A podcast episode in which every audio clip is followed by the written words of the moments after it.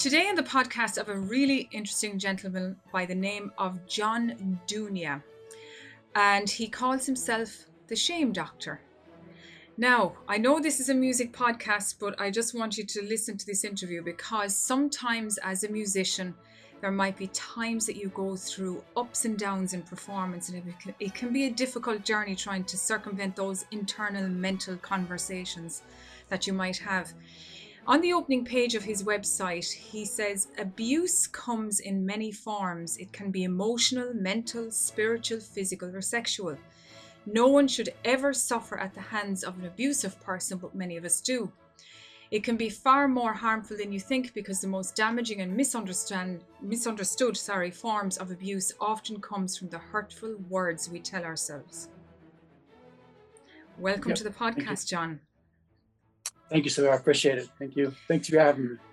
And I think that's an interesting one. The hurtful words we tell ourselves. And I mean, that can come from any number of situations. But before we get into the depth of your story and so on, you do have a musical background. So I do. let's I want- learn about this. I want to assure your listeners that uh, yes, I do. I have been in their shoes, possibly not in their shoes, but close, trotting behind. I studied um, music in college and have a degree in music. I started off as a comp major, and then toward the end, I just wanted to graduate, so I shifted back to performance. But I, I've I've been uh, interested in music from a very young age. I started playing trumpet at four years old, and um, learned started learning piano in the seventh grade, which would make me about 11 years old. And then I got really interested and started writing songs.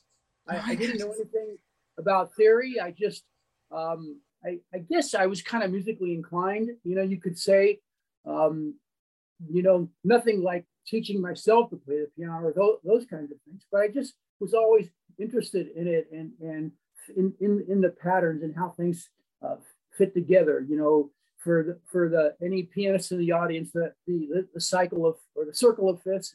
It's been a while, so I forget some of these things. But you did. I I I always became interested in, in how they sort of knit together and fuse together.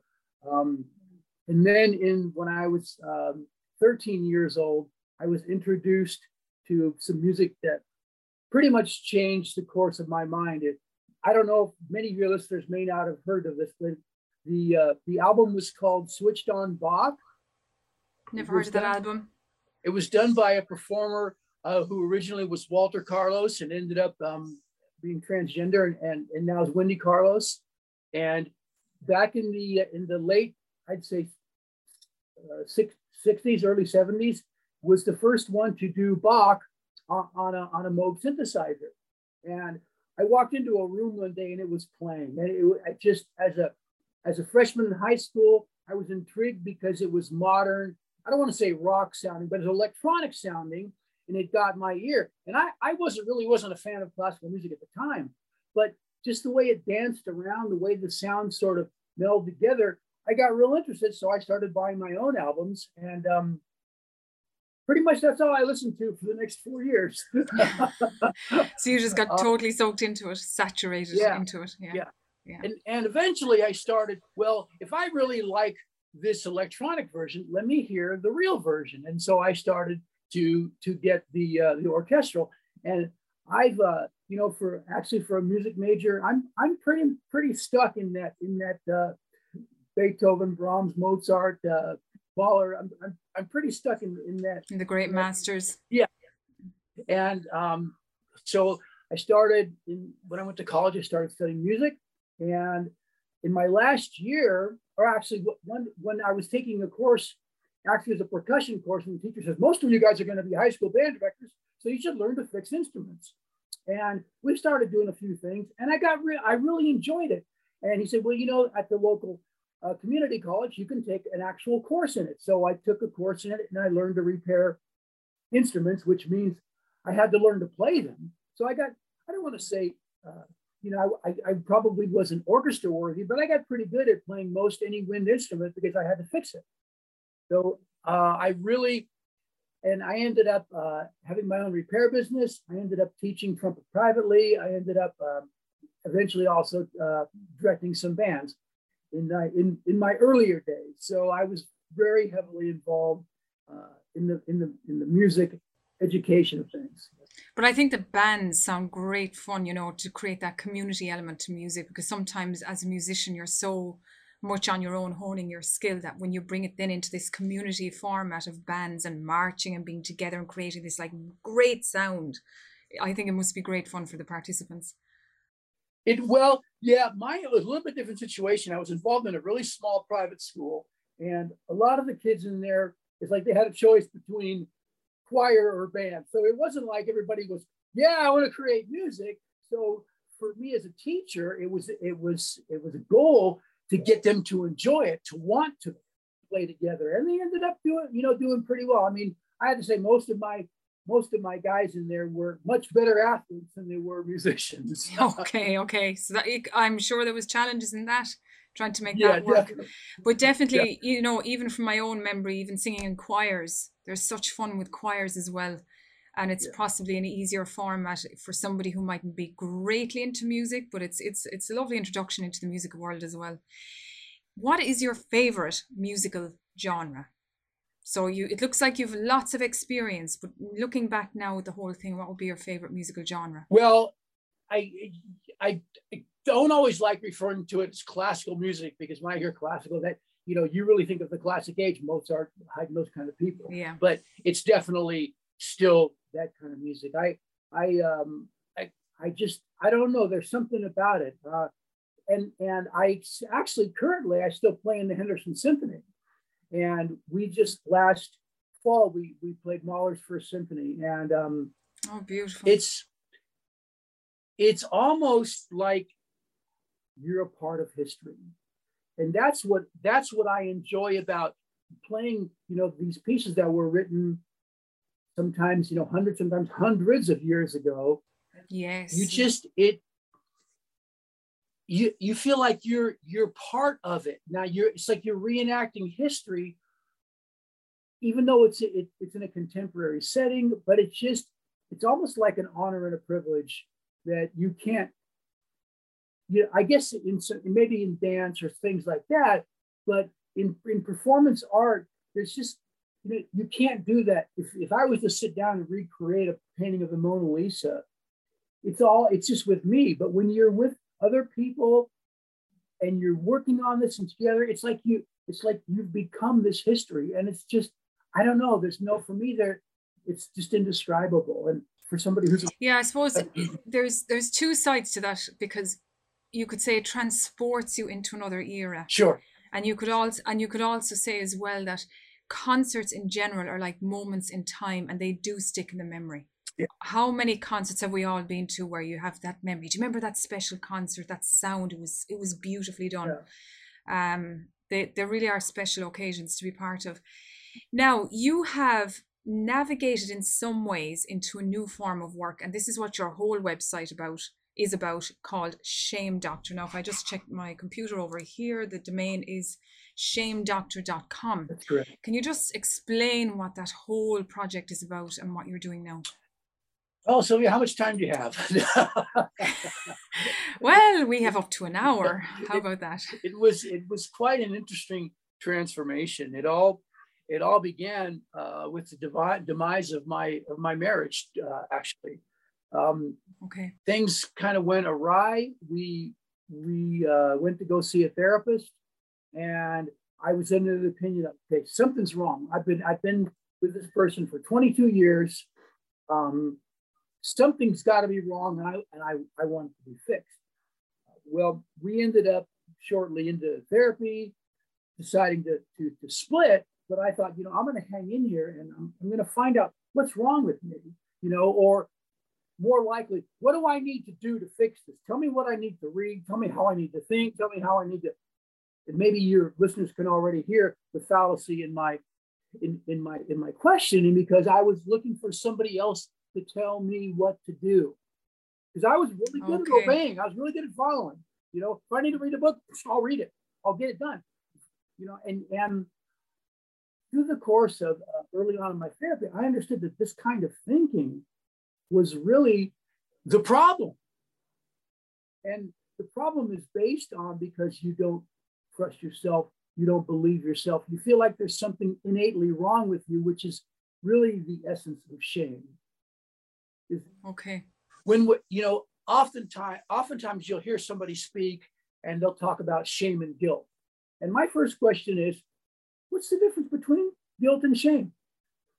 And most people are like, I don't really know. Some so, or they'll give an answer and they don't they don't really quite grasp the difference. And for me, that was the key.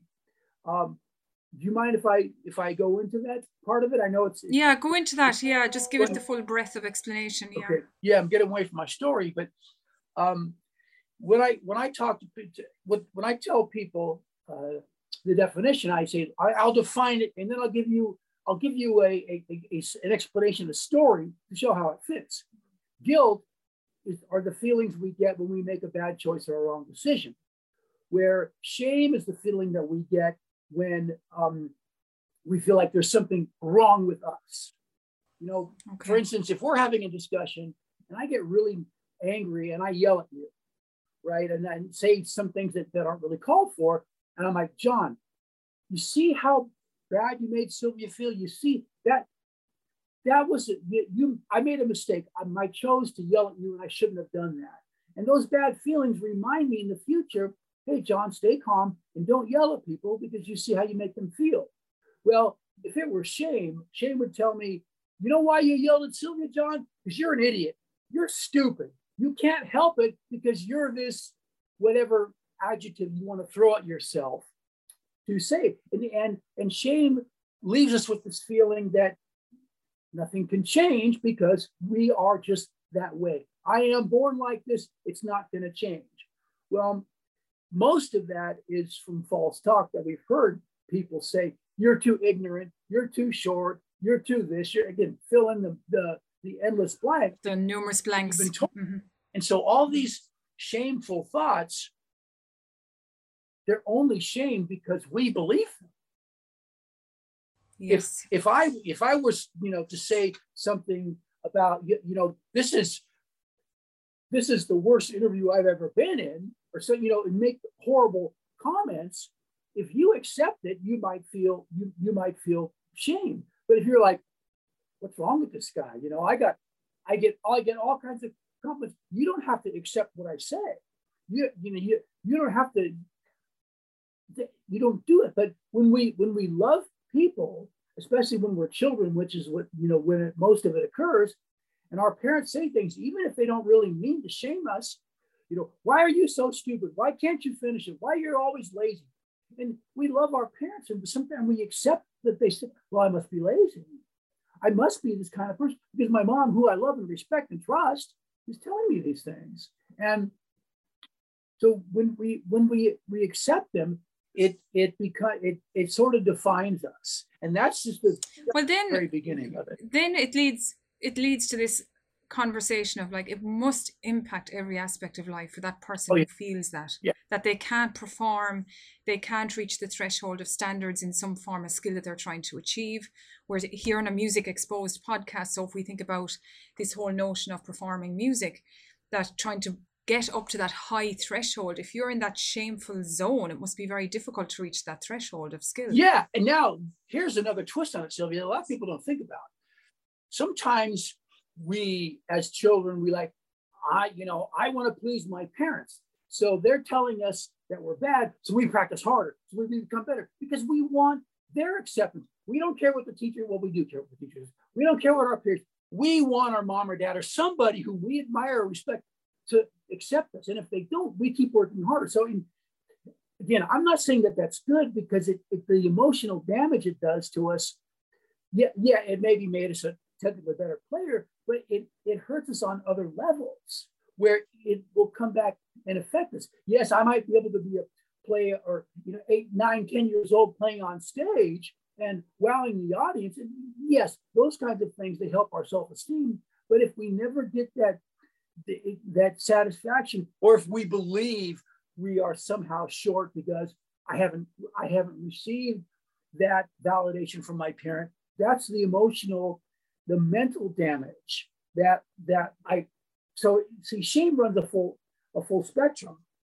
it it it makes us feel everything from from complete unworthiness to total arrogance because we we don't you know arrogance basically means we're telling everybody that we're greater than what we think we are because we don't want them to think as poorly about ourselves as we as we uh, want. I suppose really yeah, so depending on the personality type you're dealing with, that's how it will come out in different forms of expression. Correct. Now, how do we how do we go about correcting this issue? Like, what are the first steps you would advise somebody to undertake to try and restore, I suppose, mental balance in a sense, thinking balance?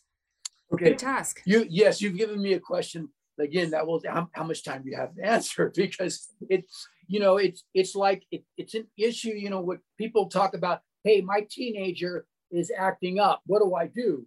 Well, you should ask that question six years ago, right?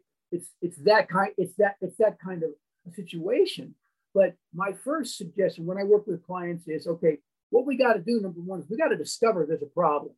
Because if we don't realize there's a problem, how do we solve it? You know? Yes. And, and then do you follow that on then by figuring out where is the source of it coming from? Well, yeah, I think we've moved ahead a little bit ahead because, first of all, we have to understand it. See, the reason that shame is so hard for us to discover is because it's a part of us. It's been a part of us for so long. Many times it starts, like I say, it'll start before you can actually learn to communicate. I, I, I have an example. I don't know if we have time for it, but we, shame starts for many of us at a very young age. You know, co- communication is, is where it really starts to kick in. So now we have felt normally shamed for five, ten, however many years. It, it's it's like you know, uh, it's like if if our hair was always messy and that's the way we looked in the mirror, that's the way it was. Somebody says your your is messy. No, it's not. That's just the way I am. And it's it's these things that we don't we don't realize that that we have it. And so the getting to the point where people realize that shame is what is causing these issues, that's that's a pretty big step in itself. Um, yeah. Now, you what you're asking is what is what's the next step? And there's there's again these are very situational.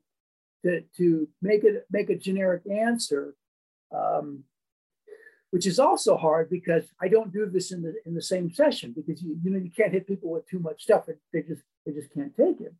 But shame is culmination of the of the negative things that we've learned to become who we were and are.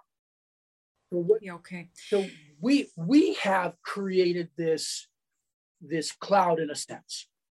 So that so what we have to do is get to a point where, okay, yes, I wasn't the one who abused me, somebody else did.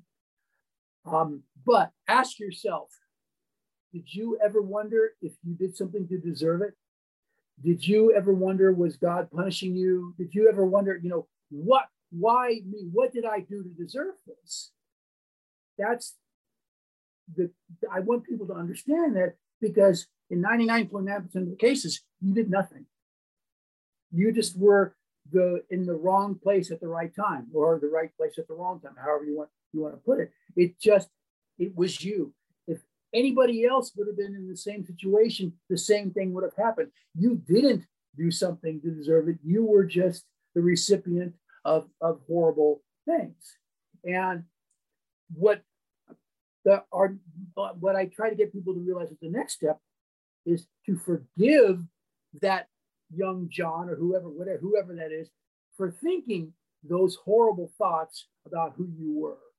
Now, again, that's a generic answer, and it seems really kind of like, you know, turn the light switch on, turn it off. But depending on your situation, it's just not that simple. Yeah, I know what you mean. Every situation is different. Every conditioning, depending on where what kind of family you're in and so on, is, yeah. is slightly different. Now, when it comes to parents with children, what things should they try and include in parenting, or what kind of things should they look out for?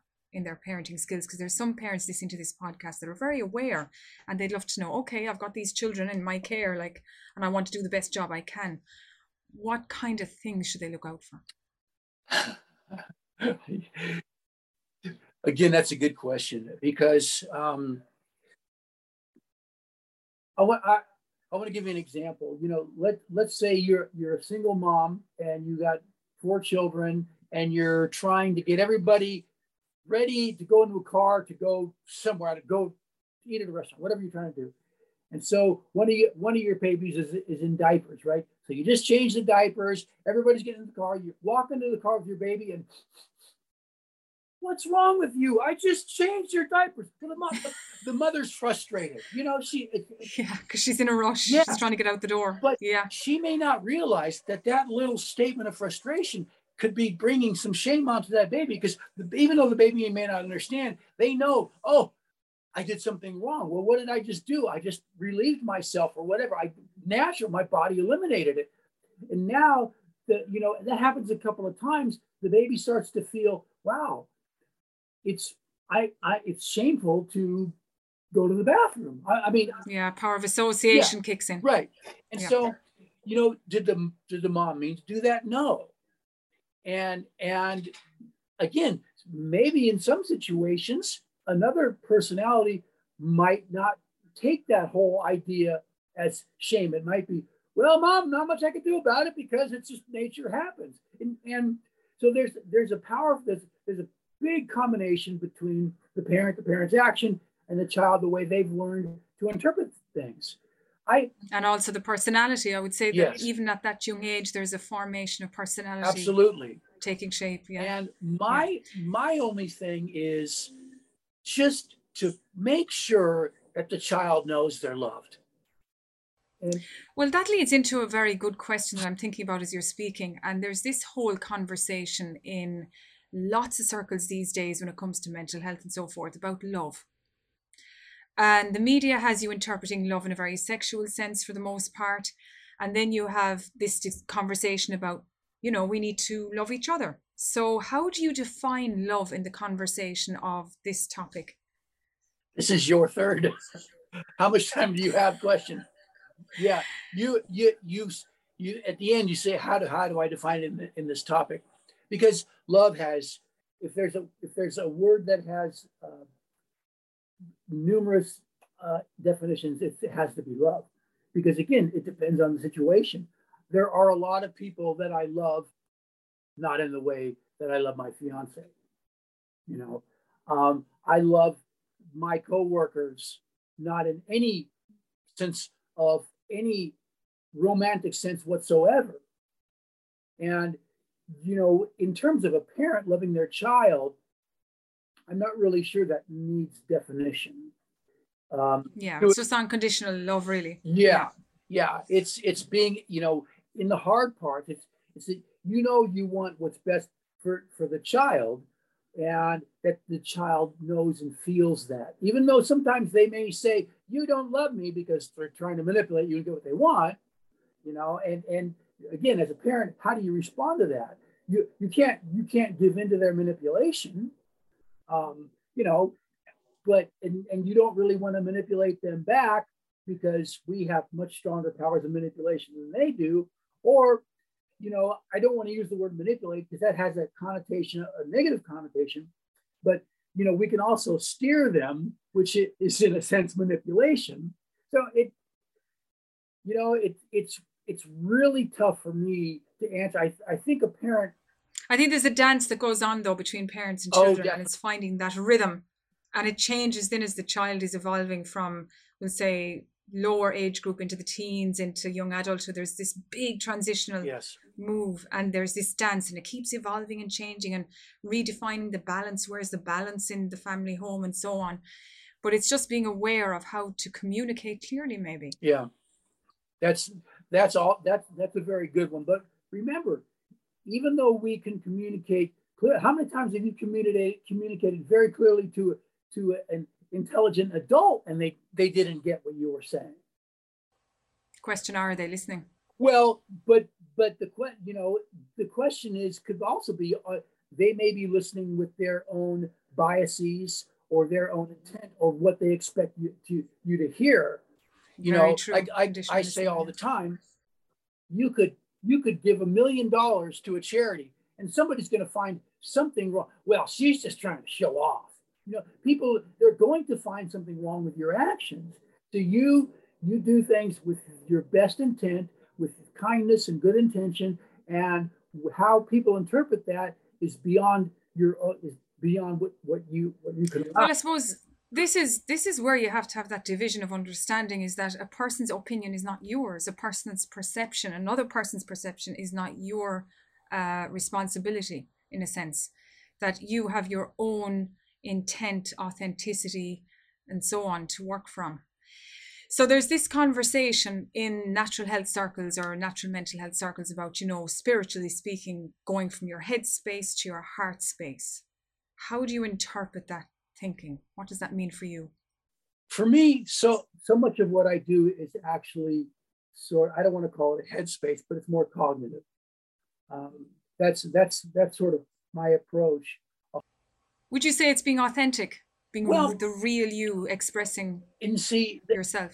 Uh, being authentic. That's another one. I, I don't want to get too far off, off the topic because I think many times we always we always are authentic, even even when even if we're even if we're deceptive, because we that's who we are at the moment. See, I I, I, agree that we, we try to be who we are in the moment, but for me, it's always becoming a better version of who I am.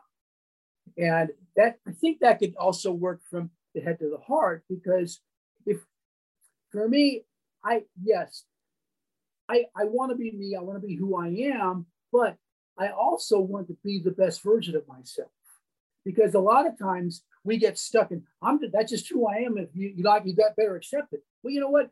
Maybe you might want to reconsider who you are in, in, in some sense. I mean, I'm I'm not asking anybody to be something who they're not, but by being who you are, are you being um, rude? Are you being uh, arrogant? Are you being these things? And we can- so, in other words, undergo a sense of self-analysis ask questions of yourself? constantly. And let me tell you i'm lucky because my my fiance is is is constantly re- reminding me of that and and has no bones about again she's she does it in the kindest of ways right? But i that's what i need because i'm the i'm the guy saying are you becoming the better the best version of yourself? Well i can't be a hypocrite and not do the same you know, I, I think a lot of times people as coaches or who, whatever you want to call yourself, they feel like if I'm helping somebody else, I don't have to worry about my own personal growth. But that to me, that's that is the worst trap that that a coach or you know a therapist can get stuck in. Can get into yeah. oh totally, totally, because yeah. it's it's a constant evolution. Sure. I mean, they, every day you're going to learn something new or being you know challenged with something new to to you know make you grow further yeah, in fact. it, it would make it would, you grow further. it would be like a musician saying i don't need to practice anymore. I just got to show up for, I, it doesn't work i just got to show up for the concert. You know i mean oh it doesn't work. Yeah. yeah you have to practice. You have to put the work in basically. You have to put the work in. Now just to complete the interview i have a few fun questions. So what secrets have you learned so far? You've been through the music journey, now you're going through this amazing journey of work, offering such a fantastic you know, offering to mankind really through your work. I mean, which is beautiful. But what secrets have you learned so far? What well, what major secrets have you learned? I think there's there's two of them. One of them uh, is about the healing aspect, and the other one is about the growth aspect. And regarding healing, the best thing we can do to heal emotionally is to start by forgiving ourselves. And again, I know there's people out there who have gone through abuse and look at I wasn't the one that did this to me. I wasn't the one I, I understand. But so many times our reactions are, what did I do to deserve this? Or, you know, we're we're doing something and like I'm such an idiot. And we're constantly, you know, degrading ourselves. Let's yeah, let's get to let's change that to forgiving ourselves. You know, forgiving ourselves is not an excuse to keep making a mistake. Forgiving ourselves is to understand that we're a human being with faults, but we're growing. You know, we want to take that lesson and we don't want to say, I'm I can't do it because that's the way I am. I want to say I got to remember to do it better because of this. And that's where we take that that that shame and put it into the guilt category. That that would be and that would be your answer. And what has had the most impact on your life, would you say, to this point? Um, the the whole idea that when I the idea of questioning of always striving to be a be, the best version, don't mean again. Yes, be who you are in, in the moment, but constantly strive to become the better version of yourself. Whether it's playing your instrument, whether it is you know being a kinder human being, more compassionate, more more giving, because it's easy to get caught up in the me aspect in the in the you know we're looking in the mirror and hey i become great. But let's let's look in the mirror and and how can we become better? How can we take what we've been given and pass that along to others to give them the same opportunities that we've had because Beautiful. that's going to grow the earth that's going to grow the planet that's going to make you know what what i tell people you know, if, if you give back to the world more than you've taken, then the world's going to be a better place for you to be here. And then your life had meaning, had purpose. Oh, completely. The ripple effect is amazing when you live like that. It's amazing. Now, what is the best tool that you choose to use every day to help you on your journey? Um, self-reflection and, and in, in the moment. I you know, again, I my my fiance has been so helpful in this for me. But when you're when you're in the moment of the heat, you know, when you're getting upset, when when you're whatever the case is, catch yourself there and start learning to change your behavior in in the middle. I mean, there there have been times when I I'll get angry and at, at a particular person, I'll hang up the phone and oh that person made me so mad and oh, why did I allow that person to make me so mad? See how that changes? Because that person made me so angry, it's all his fault. But when I say, why did I allow that person to make me angry? Now the responsibility comes back on me. Yeah. And you're understanding what's triggering you as well. Yes. What's inside of you that's being triggered in a sense to respond in that way. Yeah, very clever. And what is the number one growth tip you've discovered through all of this amazing work? Again, it's I I, I think it's a combination because the self-forgiveness also puts us in the realm of getting out of the negative self-talk. It sounds very liberating actually. It it is. And it's there's also there's also another side to that because there there's there's there's this fine line between um, self-confidence and overconfidence. For some people, yes. that line can be here. For others, it might be here. We we can't get to the point where, do you know who I am? I mean, I shouldn't say we can't, but when we become to that point, then we ourselves we become greater than this whole idea of life. That that life is here to support us, rather than we are here to make it. Yeah, granted, you're always going to have the people who lead the orchestra, right? There's always going to be that person. Even no matter how much you want it to be it, you know, you can't sabotage that person to, for you to get there. I mean, yeah, I, I understand that there's politics, but I'm, I'm just talking from a generic sense. In general, that, yeah. that person's going to be there. We need, you know, I play second trumpet in, in the orchestra. I, you know, the only time I stand out is in, is in the fourth movement of Beethoven's uh, symphony when the, the second trumpet gets to play the solo, not the first. Other than that, the first they they get, and I'm happy to give her that that part of it. I'm a part of this group. You know, without me playing that piece in, in, in the Beethoven, it's going to sound empty. But that, you know, and it will at other times too. But I'm a part of this, and it's the orchestra is not there for my enjoyment and for my benefit and for my glory and, and, and, so really you're speaking about balance you know you're you know honing that balance yeah. finding that balance and remaining grounded in a sense as well and and I, very grounded i think like anything we're constantly looking because that balance is going to shift just like the world yes the, the ground just between us we're constantly and that's what makes life exciting that's what makes it worth living well, I mean, nothing ever stays the same. There's always constant change, isn't there? So that balance has to be renewed, refined, and and all of that adjusted. Now, just one final question. There may be some people listening to this podcast, and they may be after going through a disappointing performance on stage, and then the mental self talk kicks in about, oh, look at me, I was terrible. Oh, Jeannie, I can't go back up on stage again. how do you deal with that scenario mentally speaking from your experience? And, and again, it is situational, depends on who the person is. Um, in, in most situations, I would I would go up, you know, to the to the person and and and just put my hand on their shoulder and say, you know, I, I I've I've been there. And the how do, how you how do you get back up on that horse, so to speak, can be a number of different ways. You can help the person up there. They can do it themselves. They can stand on a fence. There's so many things. But the thing is, we have to. We, it's like when when we realize other people have been there, and they've they've achieved. That's the part that you know what. Then I then I got to do this somehow.